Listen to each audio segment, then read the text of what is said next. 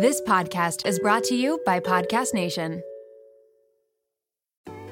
I mean, I could feel from the neck up, that was it. From the neck down, there was no movement. You try to kind of... That's so scary. You struggle and you're like, no, nothing's working right now. So. Oh my God. Don't DM us like, hey, beautiful princess, like, yeah. Are you single? Like, I'd love to take you to dinner. Like, no, like, what? I'm not going to answer you, Pablo. Like, I don't know you. Looking for a sugar daddy. Literally, yeah. If I want to be in a relationship, I'm going to have to work at it. And I'm going to have to make compromises and do things that are a little bit outside my comfort zone. Or else I'm just going to get the same result.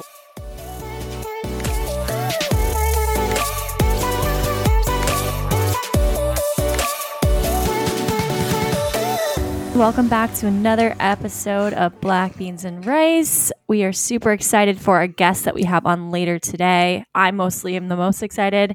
He is my boyfriend, but not just my boyfriend. He has an amazing story that happened to him many years ago. And one of the reasons why I really fell for him was...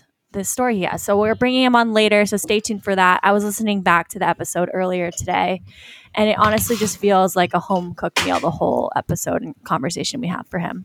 Bringing it back to our Black Beans and Rice and food, as usual.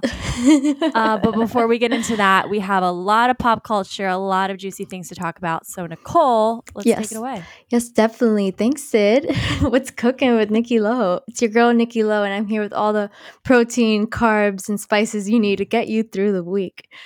So it's been crazy week full of love in Bachelor Nation, because not only did we get one, but we got two brand new Bachelor men proposals.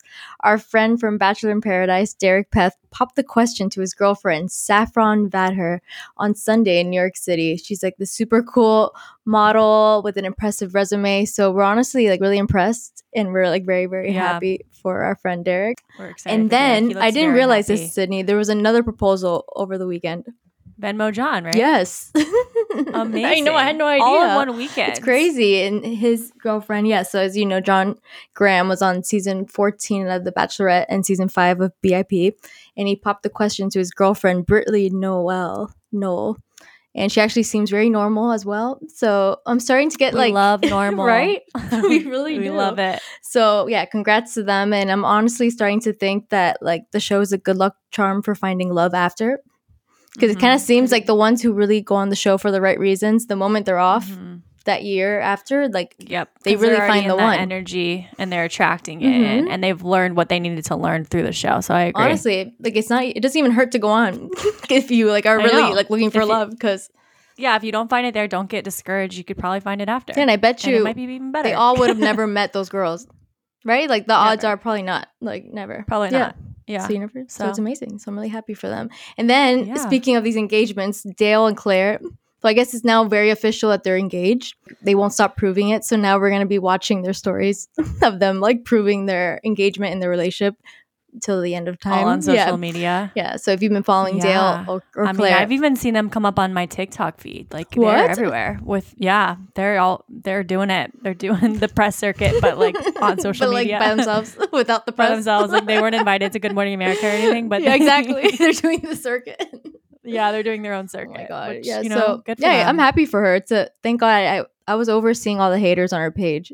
I hated that. For her. That's what we said. As long as she was happy in the end, then it worked out, and it was for a reason. If she wasn't happy, then that would have sucked all the hate she was probably getting. But I was happy to see that she was happy. I was shocked to see that they were engaged. Me too. That came out of left field, and they really hyped it up with the editing, because you thought when Chris Harrison came out and he was like, "So I have something to tell you," we're all like, "Oh God, he's not showing up." No, he did, it was good. And it's a shock to us all. So they're happy. So speaking of them being all happy and in love, it looks like Tayshia's pretty happy in this first episode. All the teasers that have come out already, it's super steamy. They have already making out with guys, of course, because Tayshia, she even said it to me, she's like, I'm such a good kisser, I love kissing, I love making out, I remember she said that to me. So that makes a lot of sense for her, and she looks amazing, beautiful, with all the promo pics they've posted for tonight's episode. Stunning. So we're super excited. No one's shocked. And the intro they had for her was perfect. I loved that she was wearing the magazine covers and the tweets and stuff as her dress, and then she whipped it off. So good. No, it was epic. Actually epic. Yeah, she deserves that, especially since they're cutting her season kind of short. Right, come short but sweet. So they're gonna make her, hopefully make her look really good. And she's been on she's been doing the press circuit. I've seen her on Good Morning America, Kelly Ryan, all of it. Jimmy Kimmel. I know. I didn't even know until after. I keep on missing it. It's awesome. It's awesome. Yeah, I'm super. On my TV, finally, better than those days of watching like Colton for days and days. He was all over way too many channels. I feel everything. Like he was on everything. He said the same thing on all of them. So yeah, so this is a really nice change of pace that we're really happy about. We are excited about it. Yes, but then in other TV news, Jeopardy fans, as like everyone knows. Jeopardy's Alex Trebek passed away on Sunday at the age of 80 after battling pancreatic cancer. It's amazing how many people have personal stories about Alex Trebek. Like he helped them accept their nerdiness when they were little, or even helped them learn English, because you know it's like it's a show that was syndicated around the world. So it's really amazing that for over 30 years it like has truly impacted so many lives. Yeah, you never think of the effects of something like that, but he was on TV every single day basically, and like at the same time every day, dinner time, ready to go. Exactly. So. Yeah, so he's amazing, and since we're now in that world of like talk show hosts basically, you know, that's someone like we could look up to. Yeah, it's one of our people. And then unfortunately in other like kind of like pancreatic cancer TV host news, Al Roker, you know, like the super loving, like famous NBC meteorologist, he's also diagnosed with pancreatic cancer, and he came out with that on Friday. But he says he has surgery this week, and he's super hopeful, and he's telling his fans like to not give up, and that he's hopeful for the treatment. So he's a strong guy. We're praying for Al Roker during this time. For Al Roker. And then just switching it up to like the most random news of the week probably is that Katie Holmes has a new boyfriend, and he's a super hot chef. You know, she was dating. I know she was dating Jamie Foxx for 6 years quietly. Do you remember that? Right. That was so random. Yeah, super random, under wraps. Like, that was kind of I wanted them to have a child. Exactly. It would be so cute. I know. Yeah. So that ended. And she apparently ended it. By the way, she's the one like calling shots. She is. That's well. She like wrecked Tom Cruise's life when she ended it with. But she needed to. That was crazy. Someone My mom even had a shirt in like the 2000s. I was like, "Free Katie," and she gave it to me. Yeah, because he was like jumping on couches and like. Acting insane, a fool, Scientology everywhere. Yeah. Yeah. So she's dating a super hot chef for New York City. And there's like pictures of her, right? There's pictures of her like making out with this gorgeous tan chef. I'm like, all right, get it. You see, there's hope. Amazing. Look at like at every age, she's just like, you know, she's not giving up, but you know, she's going from one to the next, thriving. It doesn't have to be like a celebrity necessarily. And she doesn't really blow it up, which I like too. It's like very low key. Good for her. Yeah. And then speaking of love, Nick and Vanessa Lachey, also like a couple that no one really talks about, but we like should. They were the host of Love Is Blind though, like randomly. Yeah, they were, right? Yeah. Yeah. So but I do love them just because they were born on the same day. Nick and Vanessa Lachey, and then they always do like a special birthday tribute. So on November 9th, he posted a whole serenade, like a song dedicated to her. It's actually really cute. You go look. I know, because normally we don't like that here. Black Beans and Rice, like with like the forced serenade. I mean, if you have Nick Lachey's voice, I wouldn't mind. Mm-hmm. Like usually they're not that good when they're serenading. That's true. Very true. So if you go to their Instagram accounts, it's very cute if you want to see that. And also Adam and I have like the same birthday almost. So it reminds me of them, because now I'm a little stressed because I have to plan my birthday and his birthday at the same time. That's going to be stressful, but you know, maybe you serenade him. It's true. Can you imagine? Take a page out of their book. I'm sure he'd be like, Nicole, stop. Yeah, exactly. He'd be like, no, please, no. Don't do this. Yeah. And then for our Dancing with the Stars fans, last night on Monday, Caitlin Bristow got the season's first perfect score. She got a perfect 30, like. She got all 10s all around the board, and she looked amazing. So, yeah, congrats to our girl, Caitlin. That was a really big deal. But then there's tons of gossip going around Dancing with the Stars world. You know, Chrishell Strauss. Yes. Yeah, but apparently her dancing partner, Gleb Savchuk, he's Russian. Yeah, Gleb Russian. His wife, who they just announced their, like, divorce, like that they're getting a divorce, but she posted that, like, he's been cheating on her, and he's been having an affair with Chrishell. And then he had to come out saying, no, it's not true. And it's terrible because they have kids. Exactly. It's just messy. He's probably been doing this for years. Oh, for sure. She even said. He's been on that TV show forever. Yeah, his wife says that it's been like an ongoing affair with like multiple, insinuating those like multiple women. That's heartbreaking. Yeah, especially when he's under the limelight like that, and those all those hours of practice. Yeah, because you know, God knows what he was doing. Like, I mean, there's a lot of temptation on that show. They're like sweating and dancing and with hot celebrities, like. Oh, and then I have like a rapid fire stack of like random news that I have like nothing to say about, but it just exists, and some people might want to know about it. So here's a rapid fire snack. Blue Ivy already has a more impressive resume than all of us. She came out yesterday that she's narrating an audiobook from an Oscar-winning film called Hair Love, and it just came out. So she already has like an impressive resume, just like J-Lo's daughter, who already wrote a book. Yeah, and they're like under the age was on the Super Bowl. Yeah, so good for Blue Ivy. Good for them. She's gonna be like, yeah, I need to step up my game. Yes, exactly. Michael J. Fox made a random cameo appearance in Little Nas's music video that's coming out like this week, and it's like a nod to Back to the Future, and it's kind of funny but super random because Little Nas X and Michael J. Fox have like nothing in common. Yeah, so he's so random. Yeah. Little Nas is very. I know random, he is. He's funny on Twitter. Like I actually follow him. Yeah, very funny on Twitter. He's hilarious. It's a good follow. And then NBC just announced this morning that they're going to be airing The Grinch, the musical, like a 2-hour live musical thing on December 9th. I know. We need it. We need the joy. We need Christmas. We need something. Yeah, I know. Something. I do. And it's going to be – did you ever watch Glee? A little bit. Okay. Well, the music teacher is the star of this musical. Yeah, I know him. Yeah, you know him, right? I don't even know his name. He was in a lot of things. Yeah, he is. So that'll be good, probably. Oh, and then another random news. Our mom, Kris Jenner, turned 65 a couple days ago. Wow. Love her. Mama Kris. The original Mama Kris. She still looks great. So, God bless their doctor. I know, right? Happy belated, and God bless her doctor for sure. Oh, and then yesterday, Oprah's official annual gift guide is here. And if you go to oprahmag.com, like it's literally the most incredible thing. I look at it every single year. And she has amazing things. That's good. I need gift ideas, especially since I now have an adopted family that I have to buy presents for because I now have my boyfriend's family too. No one tells you about this. Like, no one tells you about you should be saving money for a year to pay for Christmas presents. God, what about me? Hanukkah? Is that a thing? Oh, maybe. Oh, probably. Oh my God. I'm not even sure. There's 8 days of that. There is. It's true. I should know this. It's 8 gifts you got to figure out. Oh, and then Julianne Hough, she filed for divorce, but that relationship was bizarre. Yeah. Remember, they were like open about their sexuality, but then not. Yeah. And then they tried to make it work. Both very different. Yeah. He's super hot, I think, but both didn't. Yeah, they're both really like, line up with talented. Their goals in life. Yeah. I think she's more of a free spirit. He was more like definitely hockey. Yeah. And that's it for the snack. I hope you guys finished your bowl of popcorn. I feel full from all that information. Thank you. Yeah. Right? I'm nourished. I'm full. Yeah. That was good. Thank you, Nicole. Wow, you're welcome. So thanks, Nicole, for all of that information. I feel educated. I feel full. I feel ready for this second part of our episode. We have my boyfriend, Nick, on to talk about an accident that happened to him in his college years, how he came back from that, and to the place where he is now, dating me. So without further ado, this is Nick on Black Beans and Rice. Oh my God. Thanks for having me. Appreciate it. We're currently sharing a headphone, so it's really intimate. It is intimate.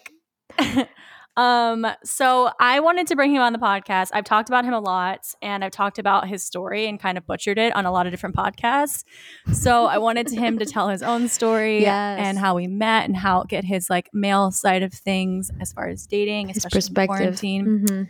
So let's just start with you, Nick. Who are you? Where do you live? And where did you start? Well, that's a lot. I live in Cincinnati. Pretty much lived in Cincinnati my entire life. Our family moved around a lot when we were younger for my dad's job, and I think I've been in Cincinnati for about 20 years now, 21 years. So. Would you consider yourself a Midwest gentleman? Midwestern? I would hope so. I think my mom would say yes. So that's a good sign. I would consider myself a Midwest gentleman. He was definitely raised well. Yeah. Wait, Nick, so how old are you? I am 48. I'm 29. Okay. He's a month younger than me, so I'm a cougar. Oh my God. Yeah. Wow. Super hot. That was big for me. I definitely needed someone who was older than me. I have a lot more maturity on him. Exactly. So this story I've told a million times to people that I've asked about you, and I've butchered it, and I haven't really told the full deal about when you broke your neck. So can you just talk everyone through about that experience for you? Yeah. So it was awesome. I highly recommend it. No. So when I was in college, I had just turned 21. I was working out with our team. I played football in college. So I was living up in Indianapolis and working out with the team. And then one night, my parents called me and were like, "Hey, you know, you're only 2 hours away. We have a family friend who, you know, their daughter is graduating from high school. She's having a grad party. Like, you should come back and just hang out." So I was like, all right, cool. I got to work the next morning, but we'll see how this goes. So I drove down and hung out for a little bit at the party. And then me and one of my buddies actually left to get his swimsuit at his house. And then we came back. When we came back, we got in the hot tub, just kind of hanging out. And everybody got out, my dad and then my buddy's dad got out. And I just told them, hey, I'm going to jump in the pool and cool off real quick. And then I'll meet you guys out, you know, wherever you're hanging out. So I dove from the hot tub and just tried to like kind of skim the bottom of the pool. And it was dark and the lights were off in the pool. So I couldn't really judge the bottom. And I hit the slope, like in the going into the deep end. Mm-hmm. And dislocated and fractured my C3 and C4 vertebrae. So that's why I have this very attractive scar in my neck. Let me see it again. They did a good job covering it up. Yeah, there's a bigger one on the back of my neck. But, oh, my God. Yeah. So I was dislocated and fractured my C3 and C4. Were you unconscious underwater, or no? You got up and in pain? I was actually conscious throughout the entire thing, which is even worse. It's kind of a very humbling experience because I was paralyzed from the neck down immediately. So then they had to rescue you, put you on like a stretcher or a wheelchair or something. Or my buddy's dad, who I was with, actually heard my head hit the bottom of the pool, and so he saw me kind of lifeless, just drowning basically, and was able to. He's a big guy too, but he was able to kind of like support my neck a little bit and kind of float me out of the pool, and then that's where they called the ambulance. I was conscious throughout the entire process. Mm-hmm. And you knew immediately, didn't you? You heard a pop, and you're like, that was not good. Well, yeah, I mean, I knew immediately it was worse than what I'm used to. Like, in football all the time, like you hit somebody, you get a stinger, and it kind of like gives you like a numbing feeling. But it wears off. You know, sometimes it takes a day to wear off. Sometimes it, you know, within the next 5 minutes, you're good. But I knew this was definitely different just based off of, I mean, I could feel from the neck up, that was it. From the neck down, there was no movement. You try to kind of, that's so scary. You struggle and you're like, no, nothing's working right now. So, oh my God. Were people like partying or drinking or no? It was just like the end of the night had wrapped up and you were alone. Yeah, it was kind of the end of the night. That's the first thing people ask me, like, how drunk were you? I'm like, I was drinking, but it was like I had just gotten back to the party, so it was like I had one or two, maybe three beers. So like we weren't like, I was still with my parents, so I wasn't getting too turned up. No, exactly. But that is scary. No, I have a pool obviously growing up in Florida, so it's just like shows you how dangerous that is and how important pool lights are. Or like, yeah, it scares me. And it. My parents have a pool too. I've had a pool my entire life, but it's just like kind of one of the, it was like a freak accident. Uh-huh. So then from there, obviously you rushed to the hospital, and it's interesting. He's told me this story a few times, just like the timeline of things and kind of little details that happened to him that kind of led to his eventual healing. It seemed like, so what was that whole process like as far as your recovery and I guess the emergency? Yeah. So it was kind of weird. I was in the ambulance, and I faintly remember this happening because I was kind of, I was like fading in and out of like consciousness because you're in kind of in pain. Shock. Mm-hmm. Yeah. Well, yeah. And you're in pain and you're in shock, and it's just kind of like your mind just tries to take you away from what's actually happening. Yeah. And we were in the ambulance, and I could hear the paramedics talking, and one of them said, "Where are we taking him?" And they named a hospital. And one of the other guys was like, "No, this is Kevin's little brother. Like I played football with Kevin. We're going to take him here." It's like the best. Yeah. Which was a better hospital, would have been a better situation. So they ended up taking me to UC Health down in downtown Cincinnati. And from there, my surgeon, who, I mean, I obviously credit him for saving my life. He made a lot of decisions that night that were kind of against protocol. When someone has a neck injury, like I had, like a spinal injury, you're supposed to wait 24 hours before you operate. Well, they had me in traction. And if you're not familiar with traction, I don't wish that on anyone. It's basically they are pulling your neck back into place because my spine was dislocated. And oh my God.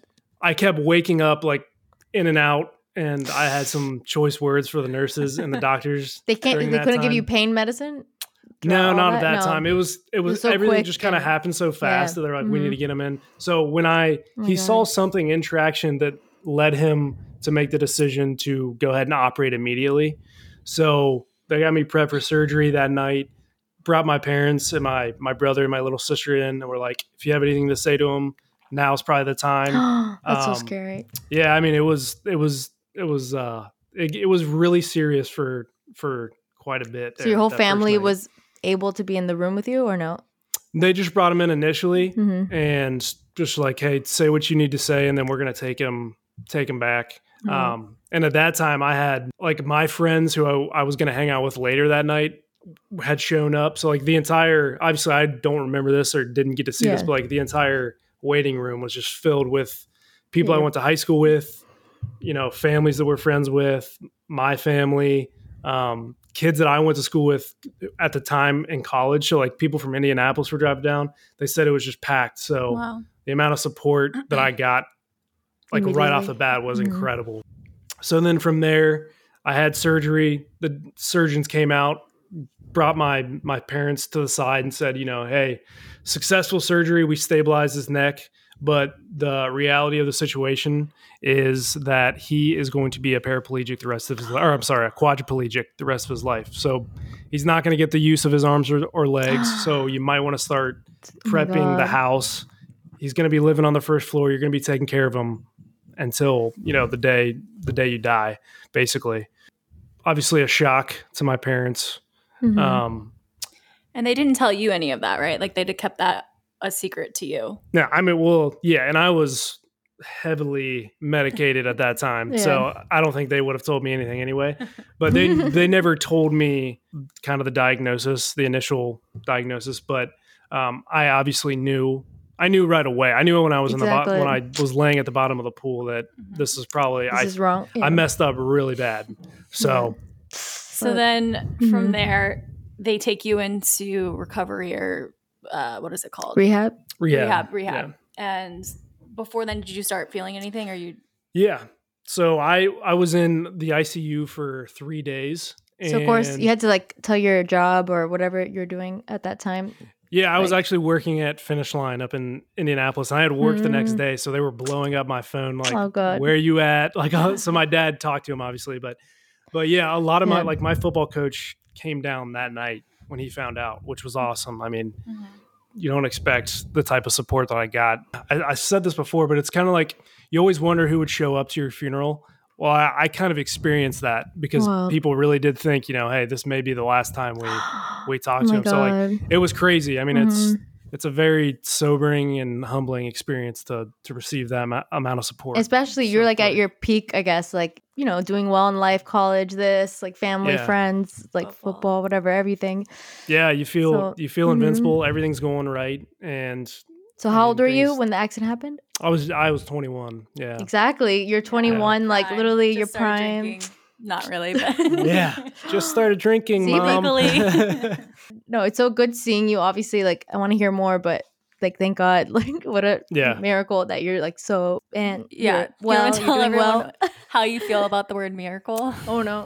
Well, no, you're fine. Everyone I just don't it's hard to say. I mean, obviously I'm a man of faith. You know, I believe in something. I'm not going to get into what I believe in or whatever, but there was I had a lot of support from people, and I think things lined up exactly how they should have. Those amazing doctors and the nurses took care of me.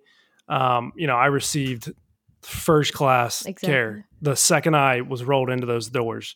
So everyone uses the word miracle. I think scientifically everything lined up, but at the same time, you know, there's really no reason. The doctors still don't really have a reason as to how I was able to recover as quickly as I did or recover at all. So, I mean, it's pretty remarkable that, you know, that I was able to recover, but you know, some people use the word miracle. No, exactly. Like I meant miracle, but obviously it was those first responders who chose that hospital, and then in that decision, breaking protocol, and then like all the little things that landed perfectly, even though the doctors were telling your parents like to prepare for the worst. It's incredible.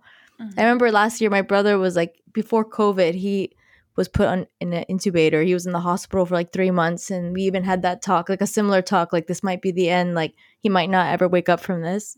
But thank God we had amazing doctors who like kept on fighting like month after month, and now he's back to normal. But wow. Yeah. And that's awesome. I remember you telling me about that. I'm so glad he's doing well. That's awesome. Yeah, I just think I think when I use the word miracle, I feel like I take away from like the level of care that I was given. You know what I mean? Like I don't want to take that out of the surgeon's hands. Like it's a miracle that he showed up that night is the real miracle. Like yeah, but it's fate. You know everything landed. It was fate. It was fate. Yeah. Mm-hmm. Yeah, my parents are doctors, so I definitely am all about like supporting them and realizing that they do the miracles. Like they really are the miracle workers. So then from there you're in rehab and you started gaining some sensation in your fingers, is it? And then they were like, well, let's try to get you to walk. What was that process like? I think they intended for me to be in ICU for a little, well, they thought I would be in ICU for a little bit longer. But I remember laying in bed and they brought a pastor in to like pray over me. And my dad had his hand on like my thigh and I was like flexing it. And he's like looking up at me like as we're praying, and he's like, "Are you doing that?" And I was like, "That's me." So he told the doctors, and they're like, "That's not Nick. Like he's not doing that. That's his muscles. It's like muscle memory, or his muscles are just like twitching or firing. He's not actually controlling that." And I'm telling him like, "Yeah, I am. Like that's my brain doing that." That's me. Oh my God. And then like my ex-girlfriend at the time. Sorry, Sydney. I was about to ask if you were single at that time. No, I was dating someone at the time, and she was actually in nursing school, so this was right up her alley. But she came in and was like, she was holding my hand, and I was grabbing her. I was like clenching my fist on her hand or whatever. And she ran out and told the doctors, and they're like, again, like, we know this is hard to like hear, but like, that's not him. That's not him doing that. And then from there, I started getting feeling back in my left leg first, and then my right leg, and then my left arm, and then my right arm. So from how many months later, like after the accident, was this that you started? This was 3 days after the accident. Oh, okay, good, good. I was picturing months. Yeah. Well, I think that's usually how long that stuff takes, if it ever does, happen. So from there, they we're like, all right, well, we're going to move him into an inpatient rehab facility just right down the street. He's probably going to be there anywhere from 6 to 9 months. Just kind of prepare for that, basically. Wow. I also remember you telling me about the nurses that you had and the people that you had in rehab who kind of didn't let you settle in being disabled or without being able to walk. Because once you started getting that feeling, they had the hope a little bit too, but they also kind of pushed you. Yeah. So again, kind of going back to the care that I received, like my physical therapist and my occupational therapist, I credit them for any type of recovery that I had, because day one, I don't even remember it. And again, I was heavily medicated, but I don't even remember it being more than an hour of me being at the rehab facility where they weren't in the room already and saying, "Let's go, get up. Like, stop feeling sorry for yourself. Like, we don't feel sorry for you. So like, we're going to start walking today."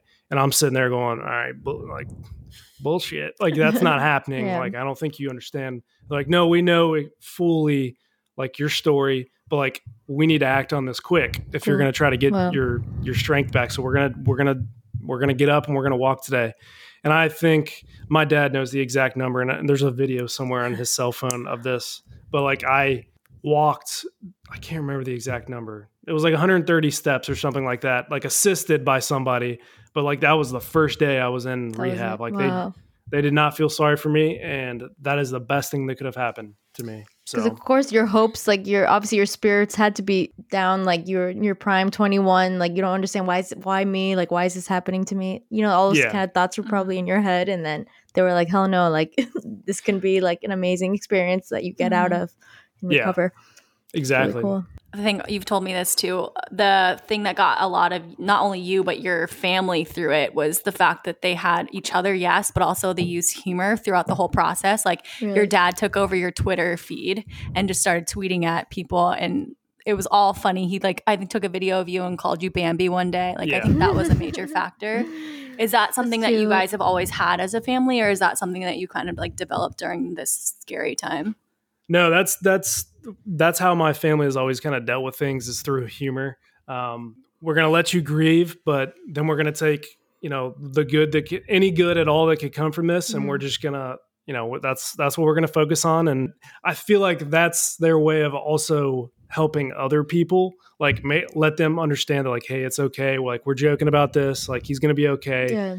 You know, obviously if I was dying or was in really bad shape, they're not going to joke about it, but they knew that to get through this as a family and to kind of make it easier on me, we're just going to have to make light of the situation. And it sounds horrible because a lot of people don't recover at the rate that I did or recover at all. Most people don't.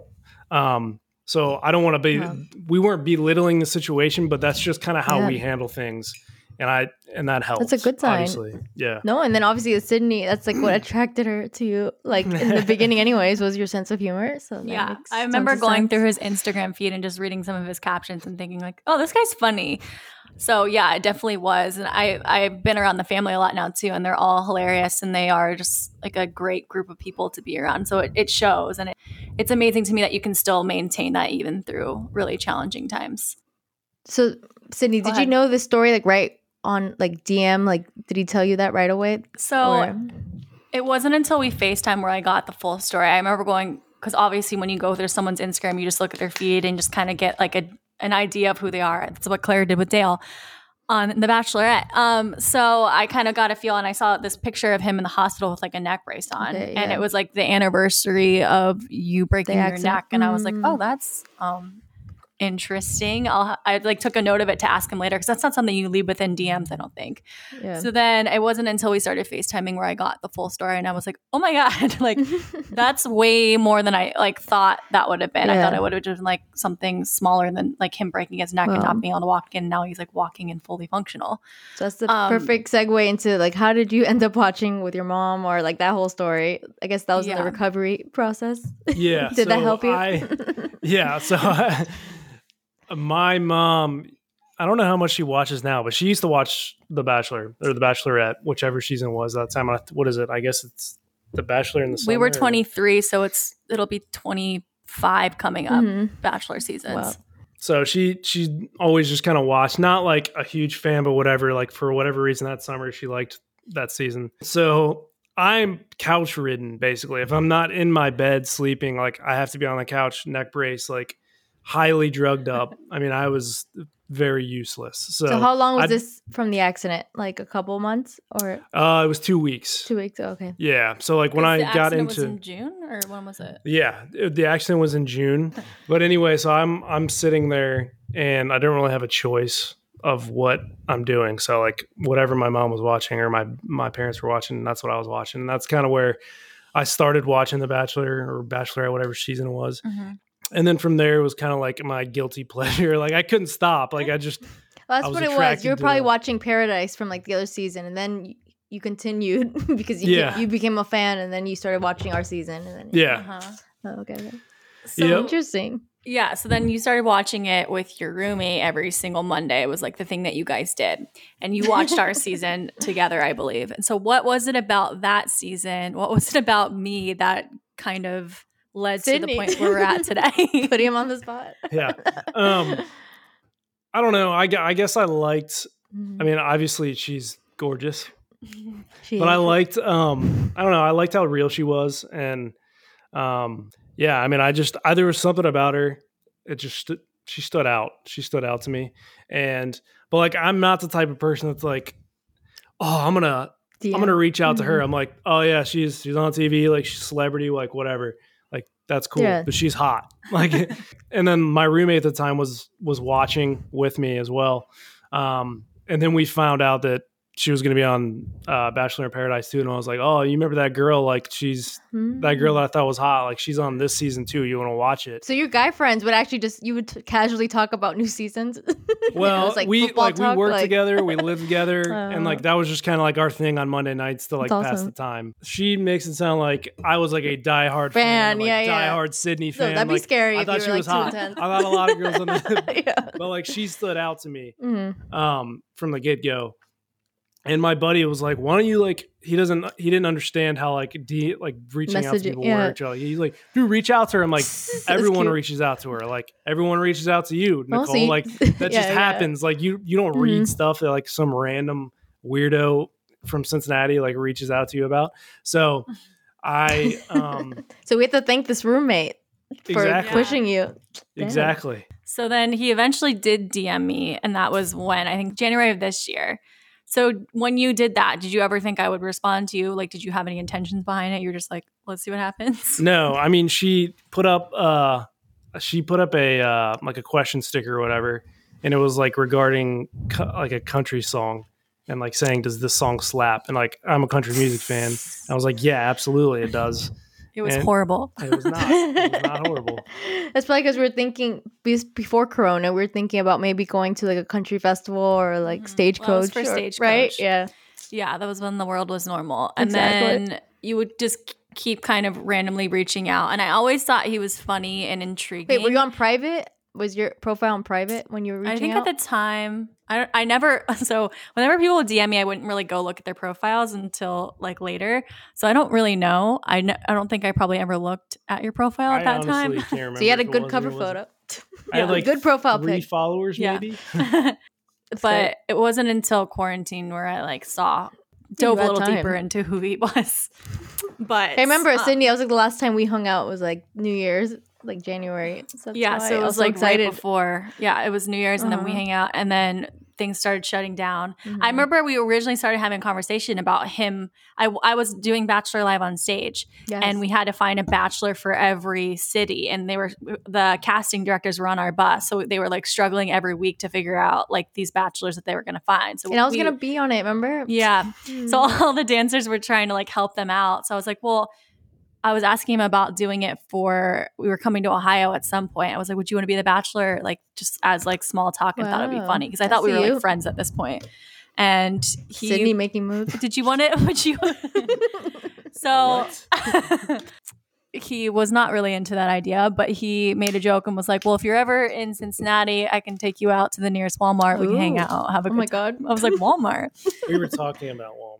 Yeah, we were talking. I didn't just randomly say that. Yeah, it was obviously a joke. Like, So during that 2 days that we were talking back and forth, did you ever think like, oh, I might meet this person at some point in my life, or you just thought that was going to be a conversation and that was it? No, I did not think I was going to meet her. I actually gave her an out, and I was like, hey, like if you're ever in Cincinnati, like I don't want to be the bachelor. Like I'm not going to go on stage and do that, but like I'd like to take you out. Like here's my number.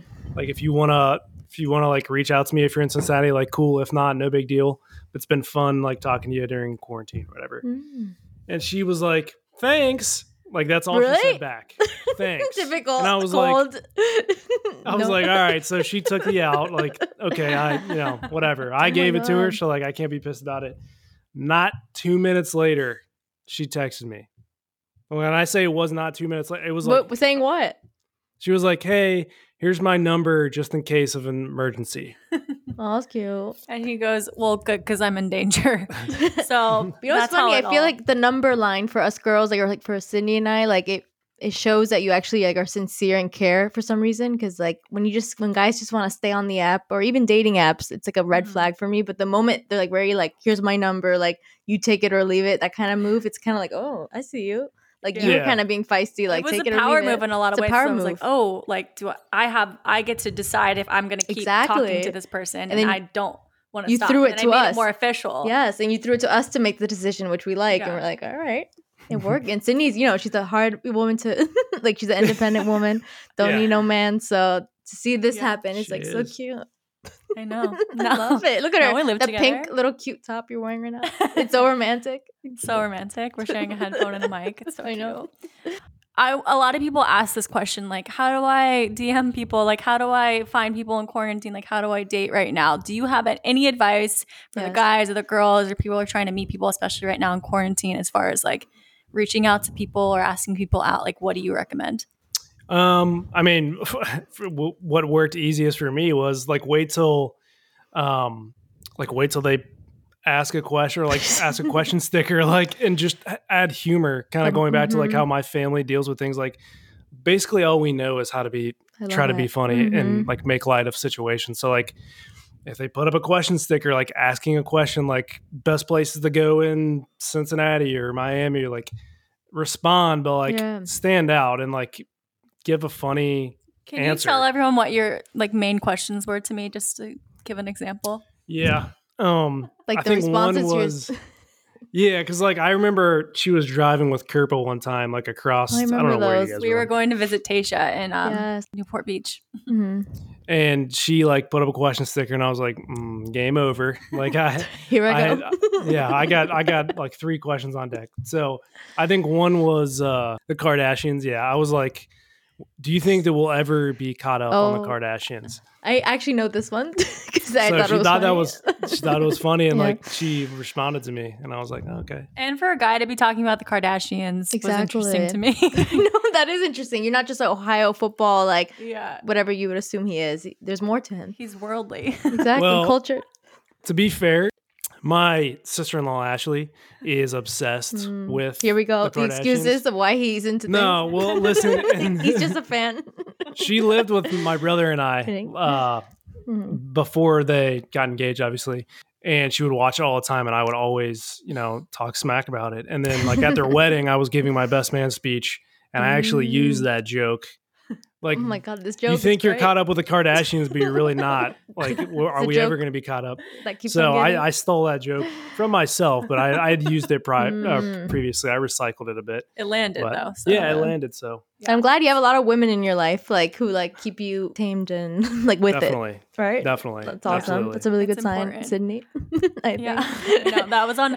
Well, I'm like a weird woo-woo person, and I have like manifestation lists, and I was like, I manifested you, blah blah blah, and he was like, I manifested you because you sat and watched me on TV all the time. That's true. It's just like funny. Sometimes we'll be watching The Bachelorette, and he was like, well, I literally used to watch you on this TV on this couch, and now you're sitting on it with me.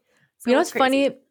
Your advice is really good, even on dating apps, because it's only the guys that would say something funny or like would like just be themselves and throw me off. That was the best type of move.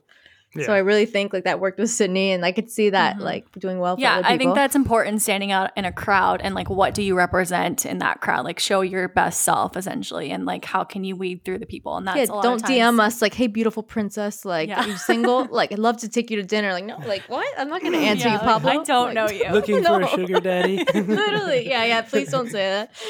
That's probably not gonna get an open. That's not probably not gonna get a response. So I think that's the main factor, is just like try to be funny, or your version of funny, and like how can yourself. You stand out and like show personality, because a lot of times those are just photos that you get to see, and like I would always look for like, can I see what this guy is about, or can I see what like a picture of his life in a way, and I saw that from your Instagram. One thing I wanted to ask too, because now that we are dating and we're official and all that, like we do have, myself and Nicole have this like social media part of our lives that's kind of major. We were on TV, like we kind of have to keep up with a lot of things. Like how do you feel about your life now being a little bit on blast, and like having it be on social media with like the Us Weekly article and like TikTok, and then like randomly I'll be filming you all the time. Like how do you feel about that now? I was never really very open when it came to like my relationships and stuff. You can definitely ask my mom about that. She gets pissed anytime she finds out I'm talking to a girl that she hasn't met yet already. Yeah, I was like, it's funny. It's every time. But I've never been like big showy when it comes to relationships and stuff, and like putting my business out in the world like that. So it was definitely a shift for me at first. I mean, it's obviously it's cool. Like you're in Us Weekly, and everyone like my mom seeing it and sharing it on Facebook, like I won the Nobel Peace Prize or something. But, like too funny. She was like, oh my God, so proud of me. But I mean, there's still times where it's kind of difficult, where you're like, you know, why is this person saying this? I don't even know who they are. They don't know me. I don't know them. Why are they commenting on like a picture that I put up? Like. But at the same time, it just kind of goes with the territory, I guess. So, I mean, you're dating. Hello, it's the Sydney. Hello.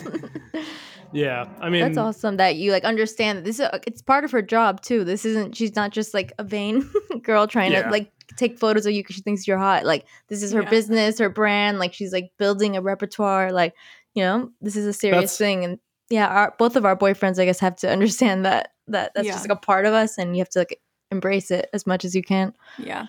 And I try to like talk him through it a little bit along the way. I have to be like, well, I have to do this for this reason, just so you know, like I'm not trying to, you know, use you, put you on my, you essentially. Yeah. And it's been like interesting for me too. Like when I've talked about this before, but I made like a TikTok video about our relationship, and my reasoning for doing that, like I wanted to give people a little bit of hope, especially in this time, because it's like a little daunting that we're all stuck inside. We can't really go to the office or have our regular lives that we're used to. And like that is going to affect dating.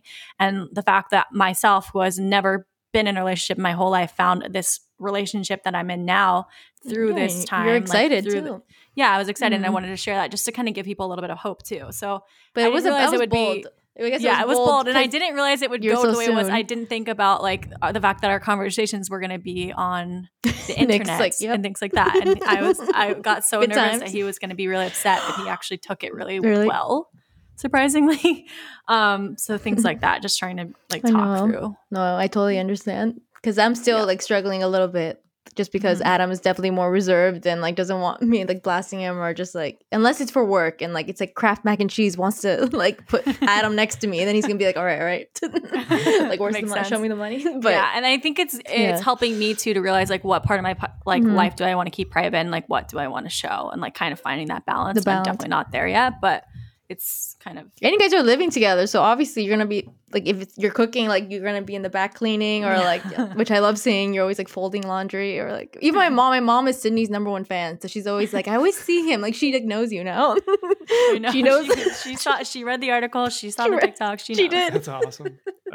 Yeah, I like have like anytime now, like anytime I see her like looking at her phone like this, I'm like, oh no, are you filming? You know the cute, you know the angle. It's like yeah, I know how to make him look good. But look, it's not hard. The other thing I wanted to ask too, because there's always this stigma around men and relationships and like not committing and like, you know, just the girl wanting to move in and like move quickly. Like now I'm living in your house, and we've been dating officially since July, and it's November. So what was your headspace around that? Like, is this whole thing weird for you? Like, is that weird as a guy, or is like, how do you feel about this whole thing that we're in right now? Just like how everything, the pace of everything. The pace, yeah. Were they slow before and now they're fast with Sydney? Or I haven't had a ton of relationships. Mm-hmm. My last one before Sydney was probably 4 or 5 years ago. So I like I took some time off, and I think that helped when things started to move pretty quickly with us, because I was ready. But yeah, I mean things obviously move quickly, and you just kind of got to roll with it. Plus, like nothing this year has been normal, so that's true.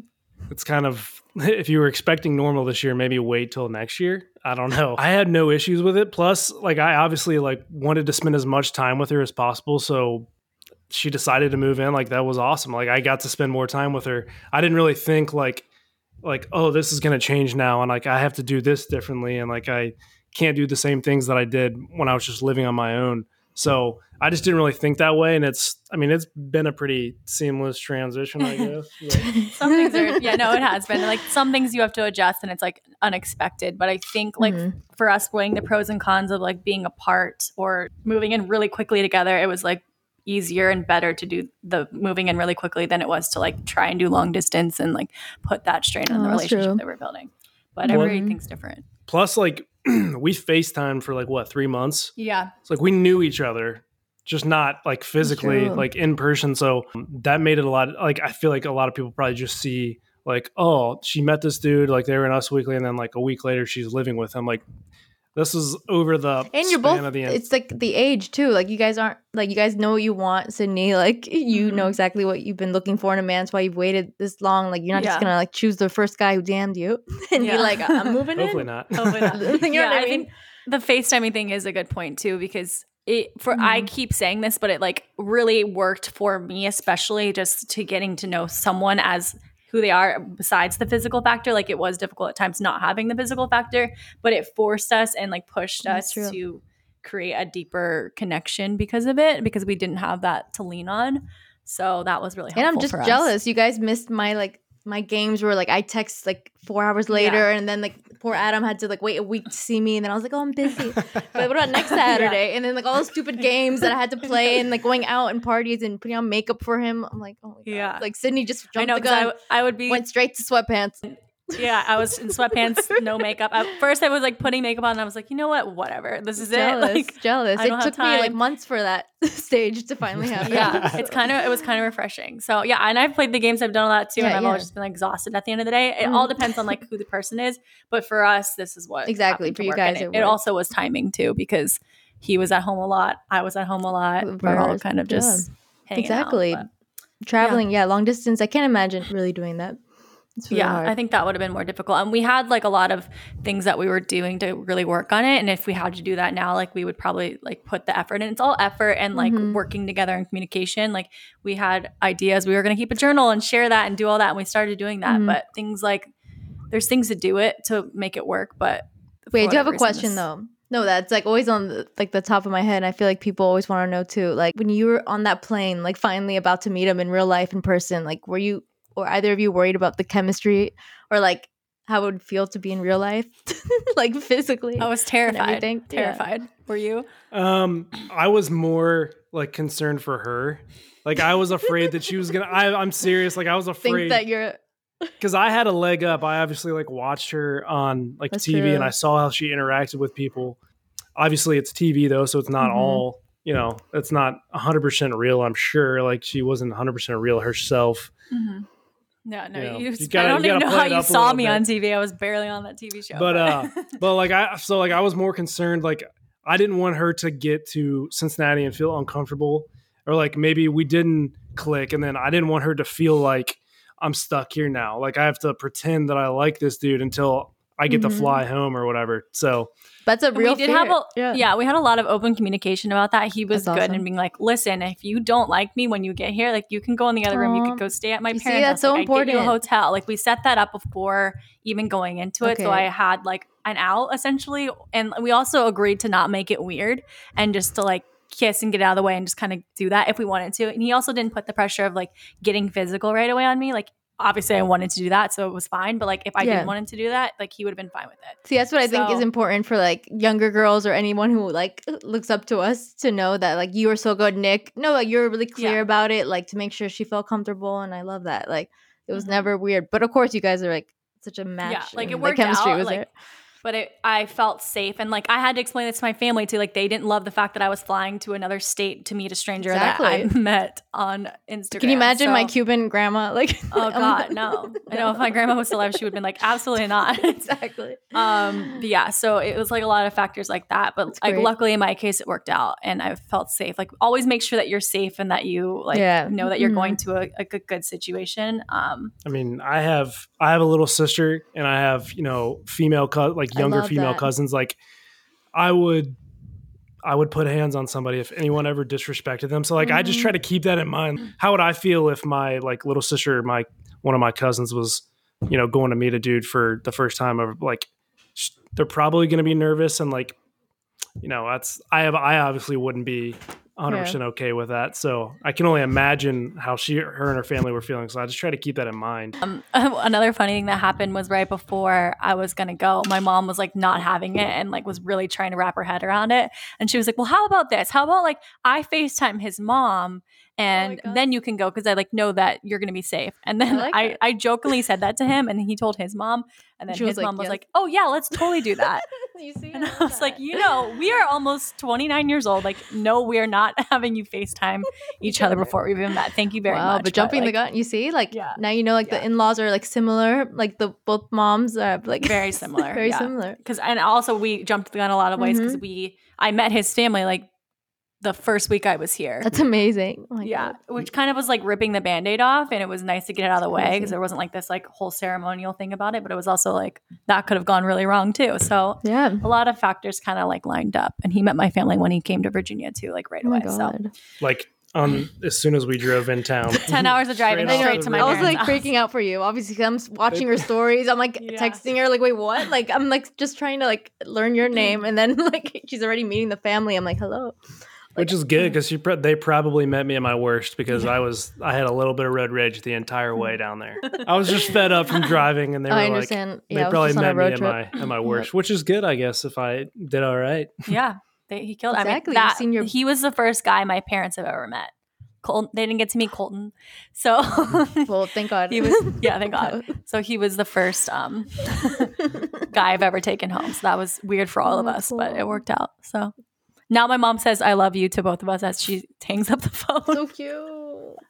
She's fully in it, and she like gossips to her best friend about us being together and like getting married and all this stuff. I'm like, Mom, relax. You guys are such a quarantine love story, like classic, like 2020. Classic 2020 love story. Yeah, it's great. But the one thing I did want to ask you too, like with all of your experiences in life and like all the things that you went through, you have a very unique story. Like how do you kind of approach your life now? Like how has the things that you've gone through changed you into the person that you are now? I guess the biggest thing would just be, tomorrow is not promised to anyone. If you're close with people, like if you have, obviously you're close with your family and you even have friends who you're close with and, significant others, like just tell them you love them any chance you get, because you just don't know when you're not going to be able to do that anymore. So, just live every day like it's your last. I still don't do that all the time. There's days where I wake up and I'm like, I don't feel like doing that, or I'm going to be lazy or whatever. But, tomorrow is just, it's not promised. So just live it like it's your last every day. No, it's amazing advice. And this is the guy I met on the phone. So you can see why I moved so quickly. Exactly. Yeah, for real. Great. Oh my God. Yeah. Giving girls hope across the nation. That's what I hope for. They're out there. They might live in Ohio, but they're out there. True. That's a whole other story. Oh yeah, why is that butt? Ohio's really nice. It's not what I expected at all, but it's also kind of nice to kind of let your life unfold without like forcing it so much. And really, really beautiful things can happen from that. So. Yeah, because you couldn't have planned this. Like you couldn't have put that in your like manifesting planner like by this month. I did in a weird way. I don't know why, but just kind of, going with the flow is what I've been about. This, by the way, year. Nick, what's your sign? I feel like girls would want to know your astrological sign. Did you remember what your sign is? Leo? Yeah, he's a Leo. He's a Leo. I'm a Cancer. Are you guys compatible? Like, it is compatible. It's like you just have to like work at certain things because he is like I run on my emotions and he runs on like being like go-getter and like doing. That reminds me of just kind of balancing. Yeah, exactly. But and I made him like do all the charts and I made him do like his love language and all that stuff before we even met. Can you make me do it? I need to learn. Absolutely. I was like, you're gonna fill out this form right here. Like we would do this on the phone. Like I'd be like, okay, let's find out what your love language is. So stuff like that. And we have the same love language. We're both words of affirmation and quality time. So things like that were just like what kept us busy on the phone, but also like helped me to figure out what he was all about. Interesting. Okay, I need to do that. I can't imagine just finally meeting, because I've DM'd guys who are like, can't wait to meet you, and I just like ignore them or it never happens. And I've been on blind first dates, but definitely what you guys have done is like a storybook. Like you guys took a huge risk and it prevailed. It really worked out. Do you owe that to anything? You just think it kind of all lined up nicely. Like, do you think anything specifically helped us? I guess just kind of like how crazy the year has been, and just kind of like, what do I have to lose at this point? No, it's definitely outside of my character. So make a good point. Like right now, it's kind of crazy, but just kind of embracing the time and seeing how you can best utilizing it and like making it work for you. And another thing you said, like growing is going to mean like being uncomfortable and getting not like don't put yourself in unsafe situations, but like get uncomfortable and make yourself like do things that you don't aren't normally used to, and see like what outcome you can have, especially if you're not happy with how things are going in certain aspects of your life. That's one way to really help it. Exactly. Yeah. You going with the flow, and then him like being pushed into like I guess the limelight or things like that. Yeah. Being more open and like. I mean, I think I blamed a lot of like why I wasn't in a relationship for however many years. Like, oh, I'm just, I want to focus on myself. Like, that's kind of like an excuse. Like, I wasn't trying, and I think it was just time. Why do you think that happened to you, or like that long period? with no dating. I always say like I wanted to focus on work and whatnot, but I think I was tired of like investing in someone and maybe I didn't receive that back, you know, it wasn't reciprocated, or, you know, maybe I just really wasn't that into someone and I was just kind of going through the motions, and I'm sure a lot of it, that was on me. Like that, if I subconsciously didn't see a future with them, I was just kind of going through the motions and they felt comfortable and they felt, you know, it was, the girls you were dating from Ohio, and were you just kind of like in the same bubble that you grew up in a little bit? No, not really. Like I, it wasn't like anyone I went to high school with. I met them, you know, at a bar, like a friend of a friend, and they were great girls. But like, and I really just don't think I was like trying to have a relationship at that point. Mm-hmm. And I was blaming it on, you know, I want to focus on my job, or I just need time for myself. And I guess like when this happened, I was like, I need to stop lying to myself and blaming this on other people. Like if I want to be in a relationship, I'm going to have to work at it. And I'm going to have to make compromises and do things that are a little bit outside my comfort zone, or else I'm just going to get the same result. I think that played a big part. And also out of state. Like for me, I'm dating someone, well, he's not from Miami, which is a big deal because Miami feels like its own country. So dating someone even from Orlando feels like a whole different like world, which is really good for me. I probably would have, if I didn't go on Hinge, I'd be single right now because I would have been in the same, stuck in the same kind of predicament. And I think even you two coming from such different backgrounds, like, that's what you needed. You needed that push in the other direction. I think it's important to have an open mind, but also not forcing things when they're not right. Yes. So like having that difference, like being open to possibilities and then just being clear on what you are looking for so that you can recognize it when it's in front of you, like he was, or recognize it when it, like the person that's in front of you is not the right thing. So I think it's all trial and error, but you'll get there eventually if you really focus on those two things. Well, we need to write this down. I know. Words to live by. Words to live by.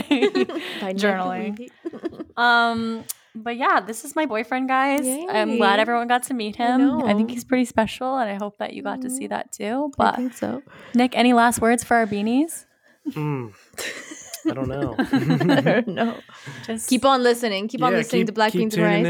Keep tuning in. I don't have anything to promote. I don't have a podcast, so he's just here to be, which I appreciate. Just along for the ride. Yeah. So thanks for listening. As always, please like, subscribe, review. We are on Apple Podcasts now. Share with your friends and go out there and date, but do it safely. And don't give up hope. We love you. We love you. Thank you.